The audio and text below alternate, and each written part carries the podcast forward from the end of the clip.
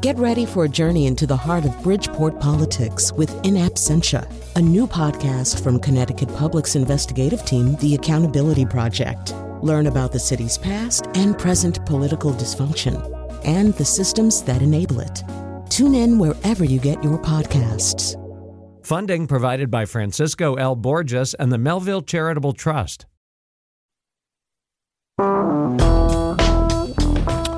Welcome. Um, it, it is, these are interesting times. And as we know, interesting times can be both a blessing and a curse. So, uh, you know, on a personal note, I was in my car yesterday when some of this was happening.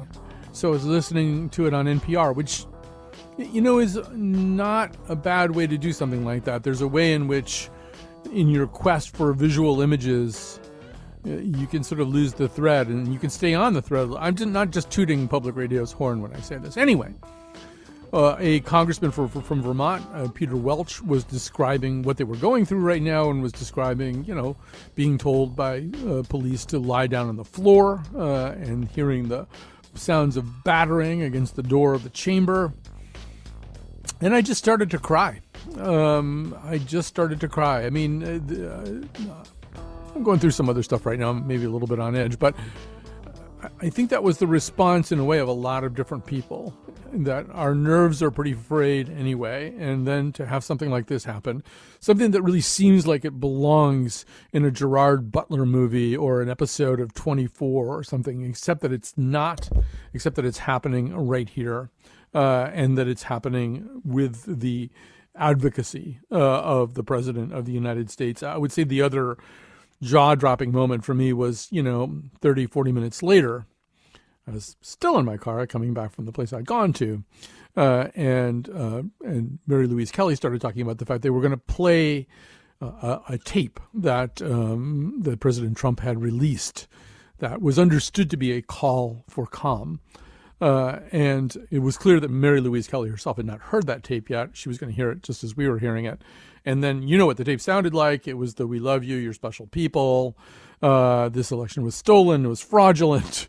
It was the most incendiary call for peace and calm ever issued by a public official anywhere. I'm confident in saying that. It would just be impossible to, in the guise of asking for calm, uh, to do something that was more inflammatory than that. Uh, and so my jaw did fully drop at that moment uh, and Mary Louise Kelly. Uh, what it was interesting too was halfway through it, or maybe just I don't know, let's say halfway through it, it was clear to her what the tape was, and she hadn't heard it before. And you could hear her, perhaps not realizing the mic was on, say, "How long is this?" Because like you know, the question is like, "How long do you want to run this thing?" In which the president really makes matters worse by emphasizing his belief in, the, in a stolen election and the fraudulence of the election. All right, that's enough out of me. Uh, later in the show, we'll take your phone calls. Hold those calls right now. Don't call any number uh, until I tell you to, because otherwise you'll just get mad. We have other things we need to do. We have a guest first. Uh, we're uh, very pleased about that. Uh, Ruth Ben-Ghiat uh, is professor of history and Italian studies at New York University, a frequent contributor to CNN Opinion, where she has in fact opined about this. Her new book is Strongmen: Mussolini to the Present. Um, so, first of all, welcome to our show. Thank you. And and maybe just begin. I mean, you know, yesterday was I think a little bit of a Rorschach blot. I mean, p- different people looked at it and saw different things, uh, and a lot of that depended on what kind of leanings you went in with, and some of it just is like how you read uh, a chaotic situation. What what did you see yesterday? Um, yeah, it's true that some people saw uh, these insurgents as doing what was necessary to save Trump, the victim. I saw this as as a logical and in a way almost inevitable outcome of all that Trump has uh, been preaching and cultivating and propagandizing about since his campaign. Since before he got into office, he has, um, you know, presented himself as the only man who can fix the system. He has anchored people to himself with a very successful personality cult. He has um, told everyone that elections are rigged and that he's been deprived of something that's rightfully his.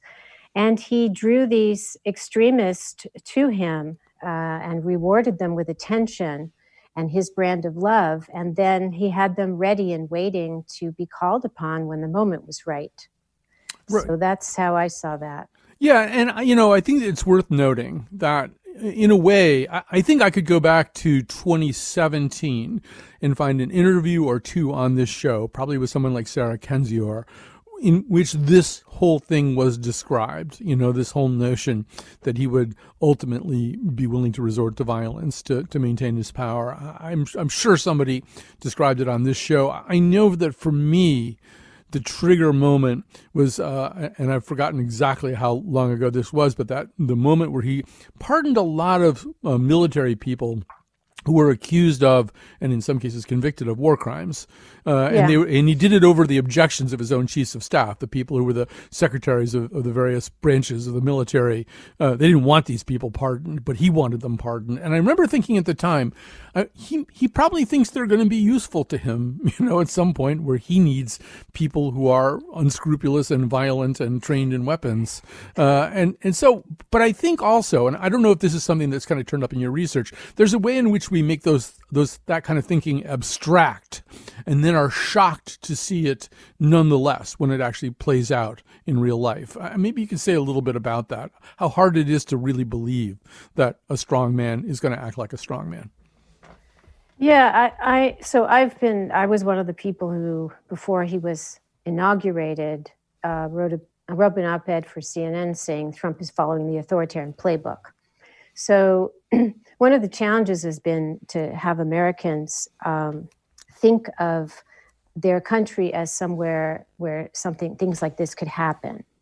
And this, uh, sadly, has been the same delusion that other people's uh, experienced around the world. And so my book is the first book to put Trump in uh, historical perspective of 100 years, starting with Mussolini, of authoritarianism. And over and over, people were not prepared to see these extremist, often outsiders who come into politics and, and, and act in ways that, that you know, are too upsetting to fully digest.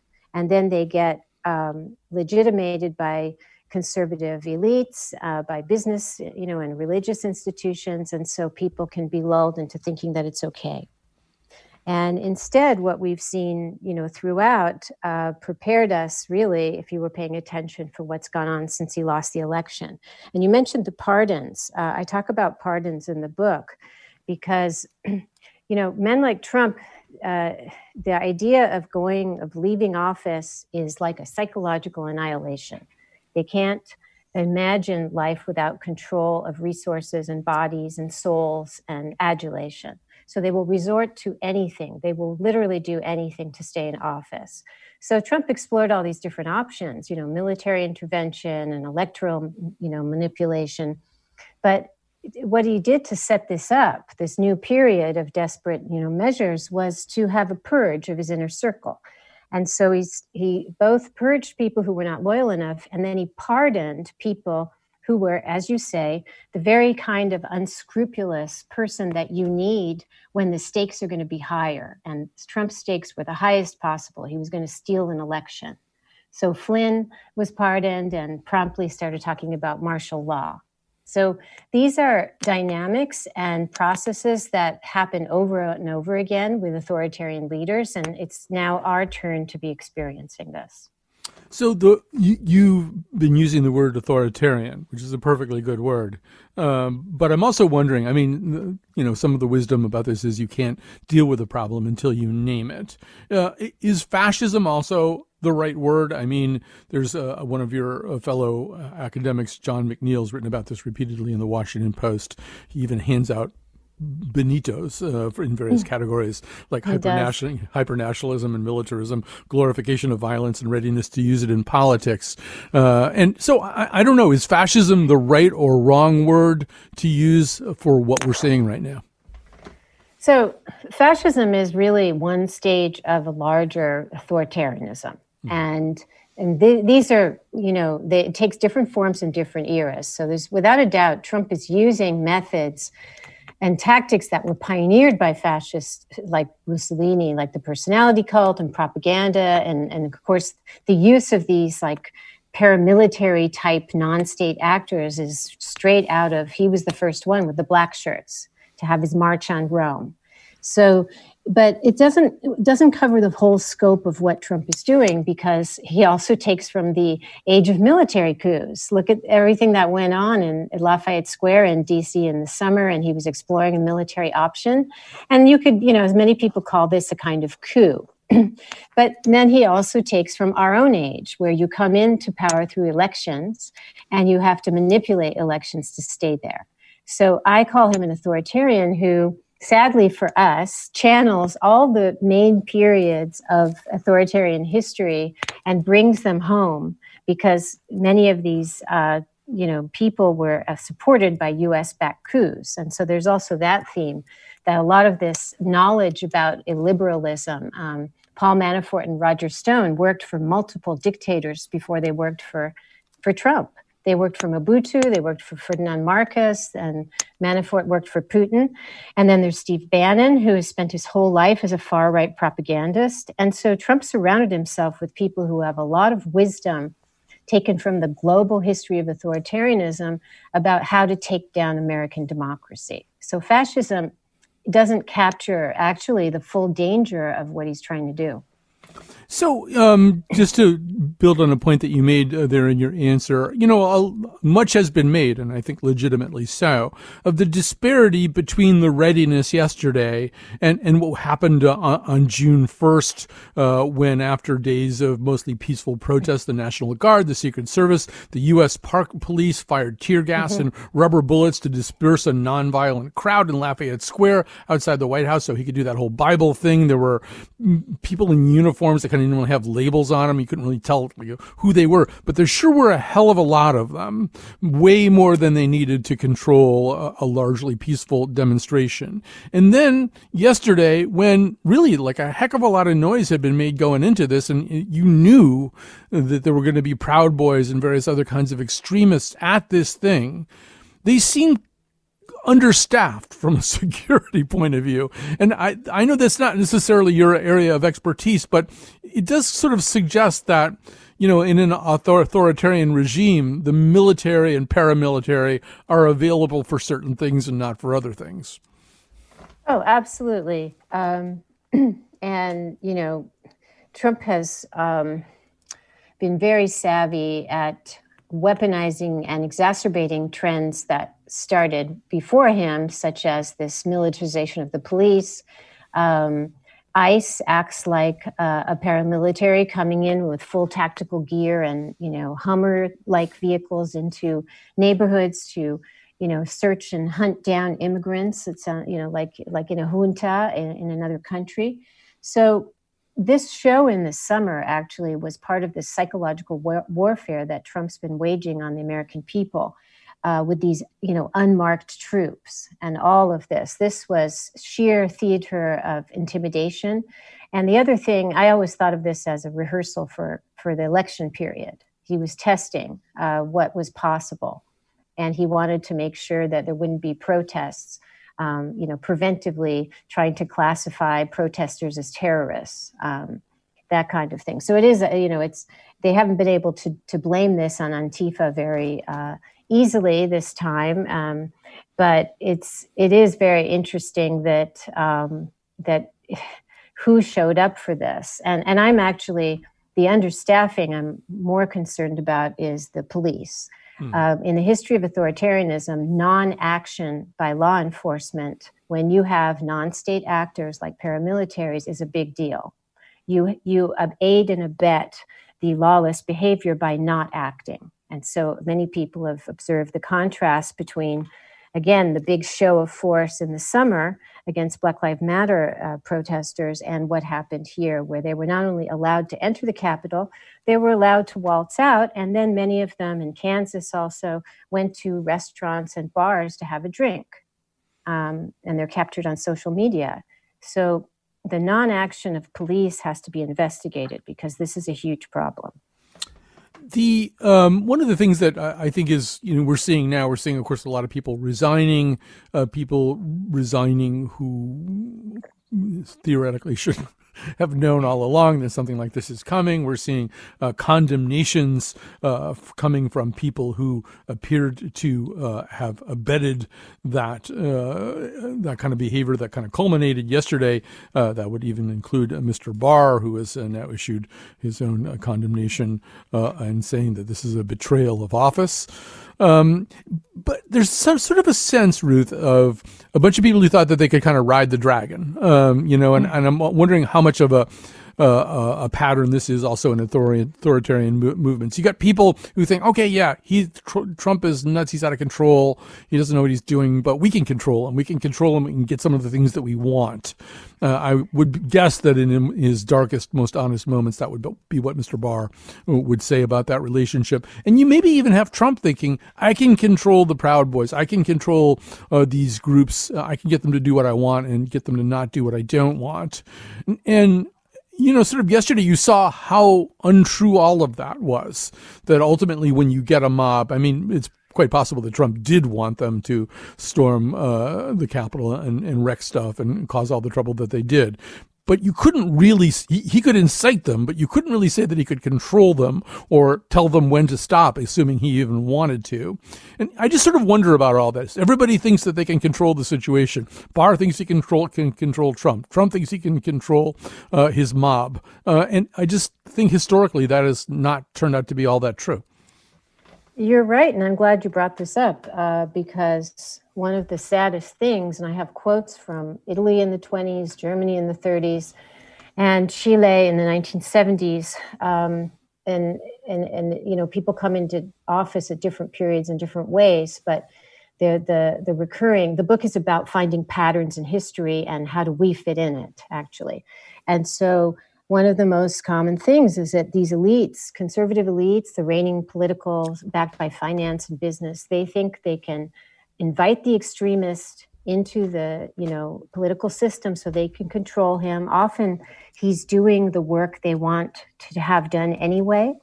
So they make these what are called authoritarian bargains.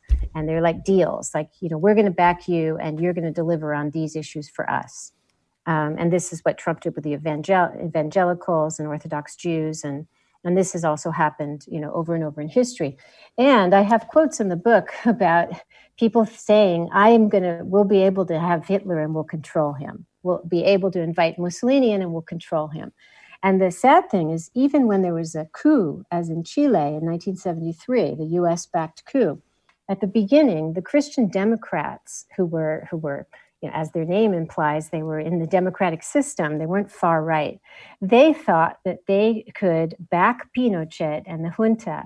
And so they would restore order and they could somehow control them. And then Pinochet would restore power back to democracy after six months or so. And of course, this turned out to, to not be true. And later, uh, a former Christian Democrat president who was the main voice of this uh, will be able to use him. He was poisoned by the regime because he started to speak out. So when I saw Trump come on the scene and become lionized by the GOP, and I have I even have a quote where Jeff Sessions embraced him very early and brought him to a rally in February 2016. And Trump actually said, Wow, I'm becoming mainstream. And I thought, oh no, here we go again and you know and so then of course trump the joke was on them and trump wrapped them around his finger and domesticated them in a quite astonishing way. And and history here is uh, enlightening par- comparison because in other place in other times in history often the leader like a mussolini or berlusconi founded their party so it makes sense they could control them. But trump came in as an outsider and in, in only four years he reduced them to being his political personal tool and that says nothing good about the cowardice and venality of the GOP. And so then we come to now when I'm not impressed at all by these 11th hour conversions of people like Pence and McConnell, because here too, the history of authoritarianism shows that when these people have these bargains, only their, when they think their own personal safety is endangered will they break with the leader. So nothing eh, Trump did or said through all the criminality, all the violence, the mismanagement, the pandemic, nothing moved them except eh, the sight of their own lawmakers having to run for cover. Then they woke up. So let's hear what one of those 11th hour or deathbed conversions uh, sounds like. Uh, this is Mick Mulvaney, President Trump's former chief of staff, uh, now resigning as special U.S. envoy to Northern Ireland. Uh, here uh, is Mulvaney. I called Mike Pompeo last night, left him a note, let him tell him that I'd be resigning from that. I just, I, I can't, I can't do it. I can't stay. It's a, it's a nothing thing. It doesn't affect the outcome. It doesn't affect the transition, but it's, it's what I've got, right? And it's a position I really enjoy doing, but you can't do it. Um, and I wouldn't be surprised to see more of my, uh, my friends um, resign over the course of the next uh, 24 to 48 hours. It would be completely understandable uh, if they did. If those of those who, who, choose to stay, and I have talked to a couple of them, are choosing to stay because they are concerned that the president might put someone in to replace them that could make things even worse. So uh, I, I, don't. I'm not condemning those who who, uh, who choose not to resign. I understand that, uh, but I can't stay here. I, I, not after yesterday. You can't look at that yesterday and think I want to be a part of that to me, these are people, it's like they watched 100 NFL football games and then on the 101st one, somebody got a concussion and they're completely shocked after watching 100 games, which, in which it just is obvious people are going to get concussions. And, and it, there's a little bit, I mean, you mentioned Pinochet, Ruth. so 60% of my apprehension of reality comes from movies. So there's a Chilean movie called Gloria, and there's a moment in that movie where uh, people are kind of sitting at a dinner party, and it just in the most awkward way begins to ease into who were you during Pinochet? What mm-hmm. did you do during Pinochet? What you know, and and obviously there's a side you want to be on and a side you don't want to be on, and and it does seem like some of the people who are making this move so late, two weeks from the inauguration of a new president, they is it just that they want to be able to sit at some dinner party and say, well, yeah, I did resign at some point. I, I think that there, you know the name for this is elite defections when again when the, when you think the leader is finally done you're going to jump the ship and this is the same uh, individual you just quoted who had a wall street journal editorial not long ago an op-ed saying that trump will leave power gracefully hmm. um, which shows a fundamental misunderstanding of who they're dealing with and and again we come back to this blindness uh, um, that's that's transactional. They wanted to stay close to the, the, the, center of power. Now, on the other hand, one could argue that whenever they defect, it's very important to give them our support because, you know, we have to we have to rebuild. Um, I'm I'm not sure where I stand on that yet, but that is you know something one could say. Well at least they they did it at the last minute. The problem is if we allow these people to just return to their fancy law firms like what will william barr do? Mm. um, he he's been such uh, he's politicized the doj in, in a very frightening way. Will he be allowed to return to his country club and his partnerships at his law firms and and everything will just be forgotten and forgiven? That's not going to serve our country well. So um you know, even as we're talking, all kinds of things are happening. Apparently, Elaine Chao, uh, Secretary of Transportation and wife of Mitch McConnell, is uh, resigning. Uh, and uh, Michael Chertoff, Homeland Security Director under Bush 43, is saying, putting out a statement saying Trump must leave office immediately, one way or the other. Larry Hogan, Republican governor of Maryland, saying the same thing that Trump should resign or be removed from office. This is very much, Ruth, the conversation of the moment here. Despite the fact that there's only two weeks left in office, there are a lot of people saying, 25th Amendment, a new impeachment process, but a, a much more fast tracked one, some kind of effort, a la maybe Nixon when the, the Republican leaders went to him and said, you got to get out or it's just going to get uglier. Um, based on everything that you've looked at historically and, and your close reading of this situation, how possible is any of that as opposed to the probability that he's just going to hang around for two more weeks making trouble? Um, it's not clear if there's the political will to to remove him. There are more and more voices added to this. Um, I think a lot of people are um, afraid that it could fracture the country and, and set off cycles of violence. Um, uh, of you know crazed Trump supporters who again like this group this this group that came to the Capitol is just a small subset of the people out there he got more votes in 2020 than 2016. He's got, you know, and, and some of them were kind of voters who were not hardcore Trump followers, but Um, so I'm not sure that there's the political will for that, and there's not much time left. But it would be important to do something. It would be important to impeach him again, because uh, a clear statement has to be made that this is not only not acceptable. This is this is uh, sedition, you know. And if you don't act against that, what? How low is the bar going to be? Um, there are uh, other concerns too. I mean, including maybe, I mean, if he leaves office as scheduled, uh, he would be eligible to run again. There are people saying, well, maybe he should never be able to run again. There are other people saying, look, if you just leave him in here for two weeks, he's really dangerous right now. I mean, he's not done. Yes, yes, uh, that, it's a maybe mistake could, to just you, leave maybe, him. Maybe you could speak to that a little bit. Yeah.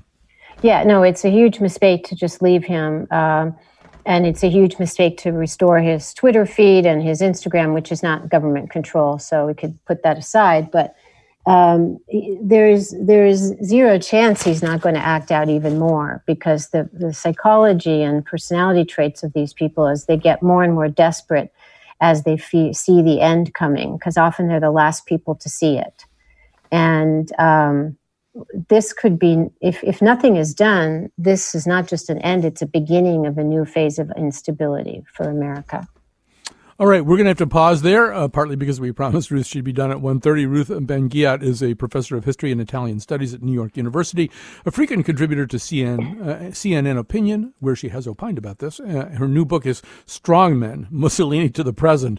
We should all get a copy right now. Thanks for joining us, Ruth. Thank you.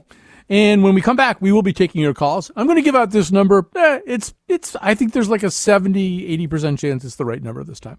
888 720 9677. That's 888 720 WNPR. Uh, you can also tweet us, tweet at us at WNPR Colin. You can do that. But we kind of want to hear from you too. Some called afraid, some a plane. The sunshine, leave the rain. They say this town will waste your time. I guess they're right is wasting mine. Some gotta win, some gotta lose. Divine Charlie's got the blues. All right, we are back, um, and we are prepared to take your phone calls here. Um, excuse me. I believe the correct number is 888 720 9677. Very sorry. Uh, 888 720 9677. And the phone's already ringing, so that means that it's going to work. And yeah, I think, you know, the thing to talk about is exactly where we ended with Ruth. How should we get through these next two weeks? What's the appropriate response to what just happened? Um, should there be some invocation of the 25th Amendment? I, I would say, just so we're clear, that absent the cooperation from Mike Pence, uh, the 25th Amendment is is not useful and is a no go. But Mike Pence has been described as as angry as he's ever been, you know, as angry as anybody has ever seen him yesterday. So he uh, he might be a little bit more motivated. Uh, and I think there are a lot of people, and some of them are sitting right there in that administration, who think this is not safe. This guy is really crazy and he's really mad, uh, and and he'll do anything and he'll say anything. Uh, but but Ruth also brings up a really good point, which is, you know, you also don't want to make him into even more of a martyr than he has already made himself into, and thus incite uh, crowd violence in, in in even broader contexts. Anyway, first caller of the day is Linda from West Haven. Uh, welcome to our show, Linda. Thank you, Colin. Um, I, I think Ruth's book is a great one. I'll get to the point yesterday when Trump was speaking, he said, We love you, you are special. And I thought, even for Trump, that was an odd statement. I think this goes to the concern that, you know, mentally he's kind of, you know, I hate to say it, but losing it. Um, I'm a former um, assistant professor of special education, and that's a line that parents often say to their children And I, I thought to myself, is he just reverting back to something that he says to his own children?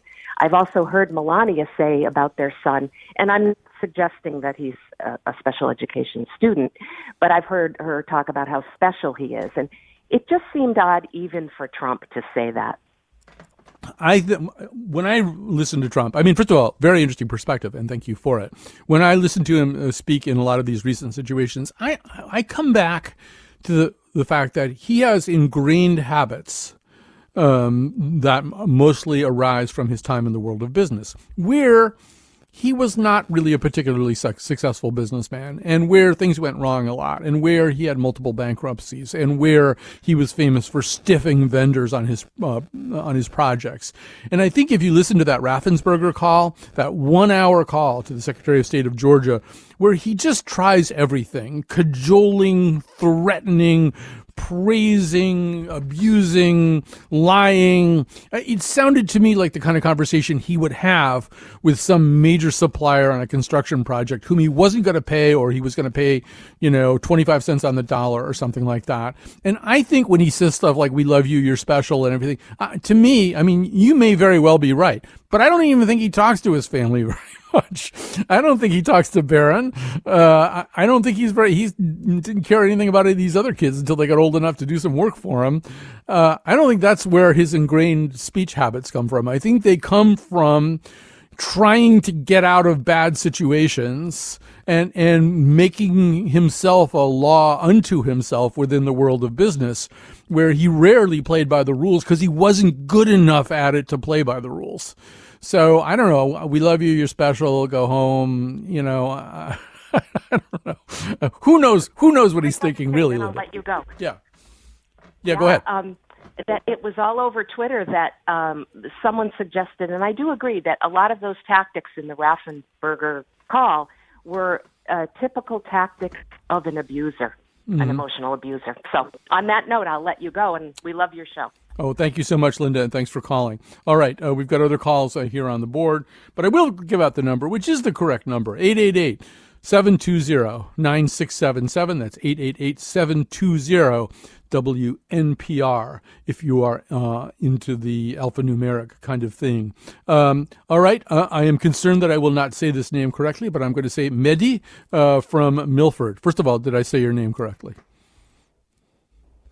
Hey, Colin. Yes, uh, that's correct. Yeah. Yeah. So, well, what's on your mind? Well, um, I come from uh, Tunisia, North Africa, originally, mm-hmm. and I've been here for uh, in uh, the U.S. for 15 years. And uh, yesterday's events triggered so many emotions. Um, you know, I chose this country because of what it represents in terms of freedom um, and liberty. And um, uh, yesterday, just like you did, I cried yesterday. Mm-hmm. Um, so I just wanted to say how sad uh, yesterday was for, for me and my friends um, from Haiti and from Africa and from across the globe. It's. It, I feel like it's kind of like getting sick. When you get sick and you get seriously sick, you realize that you've kind of passively passively believed in your own health for a long time. And it turns out your body's more fragile than you think it is most of the time. And I felt that way about this country where I've lived all of my life. That, you know, I, have known for quite a few years now that the country is in trouble. But I, I think I, I didn't really think the country could get that sick, so to speak. I, I don't know about you, but for me, it was like, oh, this, this, this body is not as healthy as I thought it was. Yeah, I mean, since uh, 2016, um, when we saw this guy coming, um, I mean, we, we clear we don't you don't really have to dig deep to understand what he means.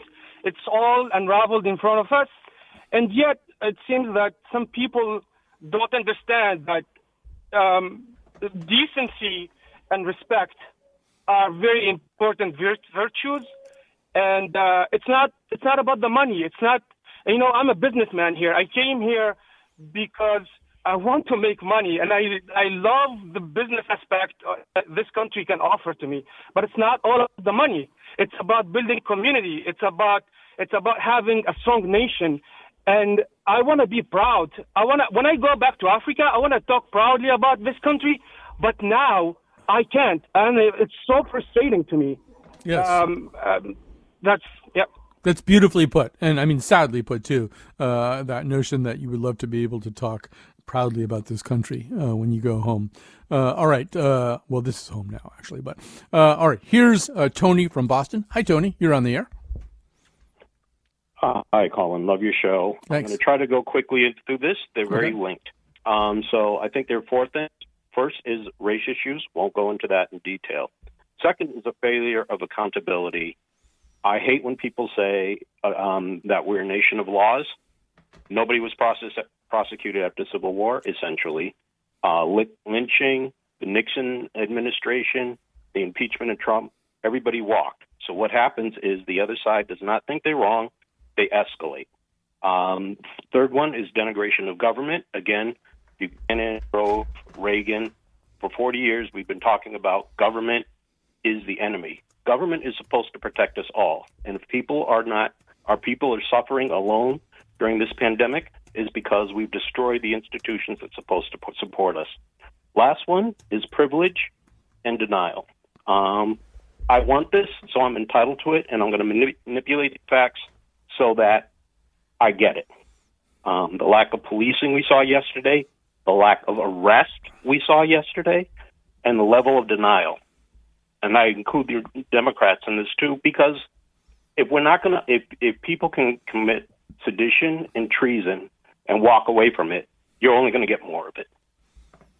All right. Well, first of all, thank you for all those. Uh, to me, I guess it was maybe number three is the one that really is something that that I've been thinking about and saying a lot over the last few years, which is that, you know, it was I think a destructive thing when when Reagan said that thing about one of the great lies, uh, the three great lies or whatever. You know, one of them is I'm from the government and I'm here to help you. That that really should be not a lie. That should be true.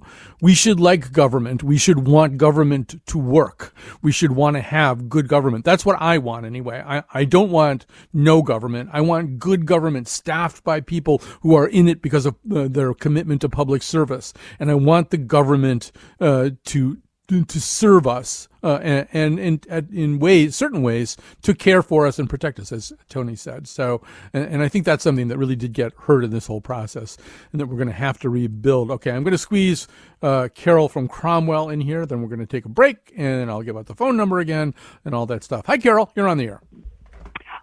Hi, I just wanted to call and say thank you. You were right.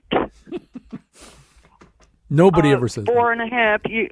Well, four and a half years ago, when I was listening to you uh, talking about Trump, I became so concerned that the week after the uh, uh, election, the first thing I did was go out and get a passport to get out of Dodge.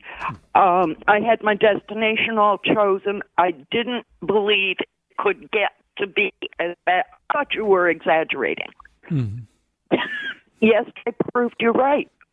Yeah, I'd rather have been wrong, but thanks, uh, thanks for acknowledging that. I guess, uh, but yes, I mean, we, we really did. Not to say I told you so or anything like that, but this is one of the shows where, really, from the time of the campaign, uh, and certainly uh, in the first six months of, of his term, we really did talk to a lot of guests who, in one way or another, pointed at what was very likely to happen here. And it turns out that people who had the most extreme points of view, I can actually remember saying to Betsy Kaplan a couple of times, well, yeah, no, let's maybe not have Sarah Kendzior on again, just, just yet anyway. Let's wait a little while, just because, you know, she has such an incredibly dark vision uh, of, uh, of what is going to happen. And of course, Sarah Kendzior uh, is, was right on the money. um, the darker you made it, uh, the better or the closer to the truth you got. So anyway, let's take a break. We'll come back. Uh, I should probably tell you the phone number, which means I should look at the thing. It's 888-720-9677. 888-720-9677. That's 720-WNPR. Gloom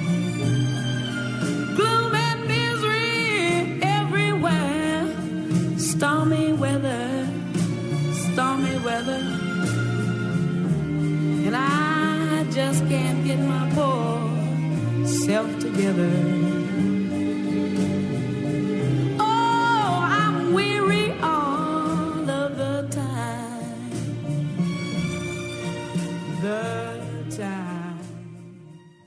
All right, we are back. In order to do a show like this, you have to have great people. I have great people. I have Cat Pastor in the studio and making sure everything actually stays all connected and put together and doesn't fly out of control. Uh, and I have senior producer Betsy Kaplan producing this particular episode, uh, getting Ruth, who's a great guest, and uh, making uh, sure we get some terrific calls on the air here. Uh, we're going to start uh, with John in Avon. We've got a bunch more to get to. To hi, John, you're on the air.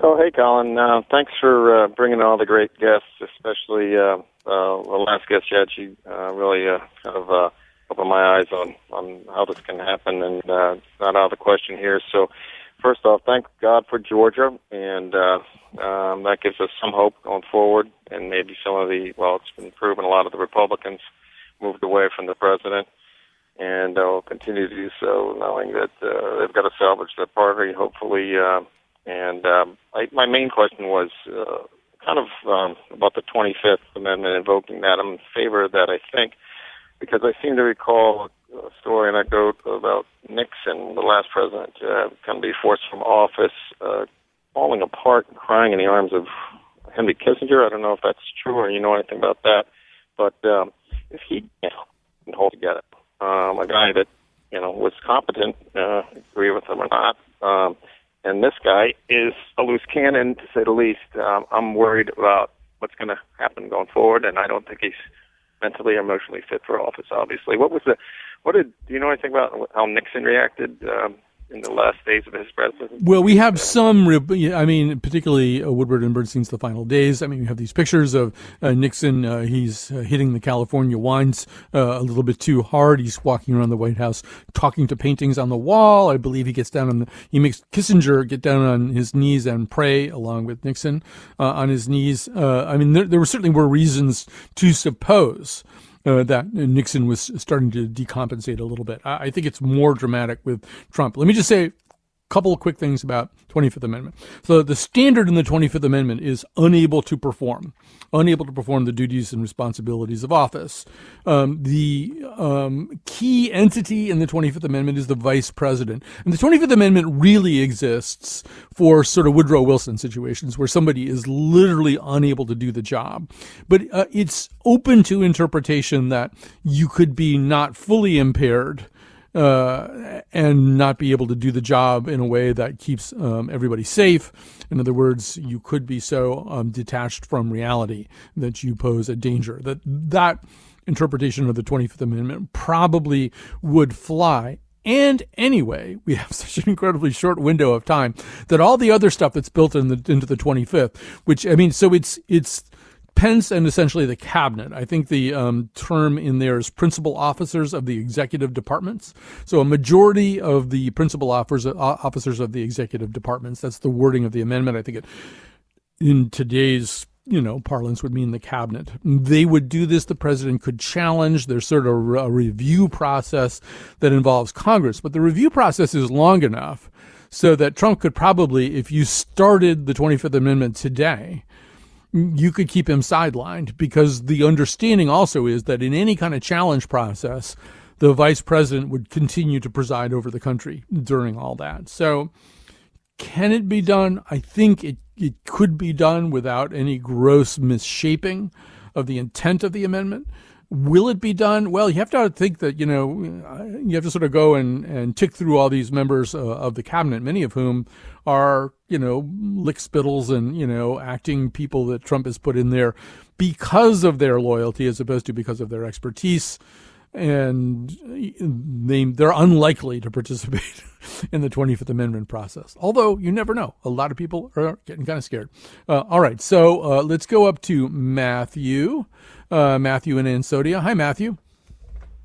Hey, uh, so I got two quick things. Um, well, I, I've been to a lot of like Black Lives Matter protests and stuff, and uh, usually we have at our protests we'll have like medics or like water stands and stuff like that.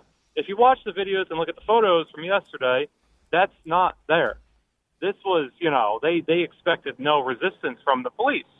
Uh, my other point to uh, my my more question though is uh, if there's a, full-on coup, let's say this escalates more uh, by election or uh, by inauguration day, would the military interfere, or would it be more up to us, the people of the United States, to stop it?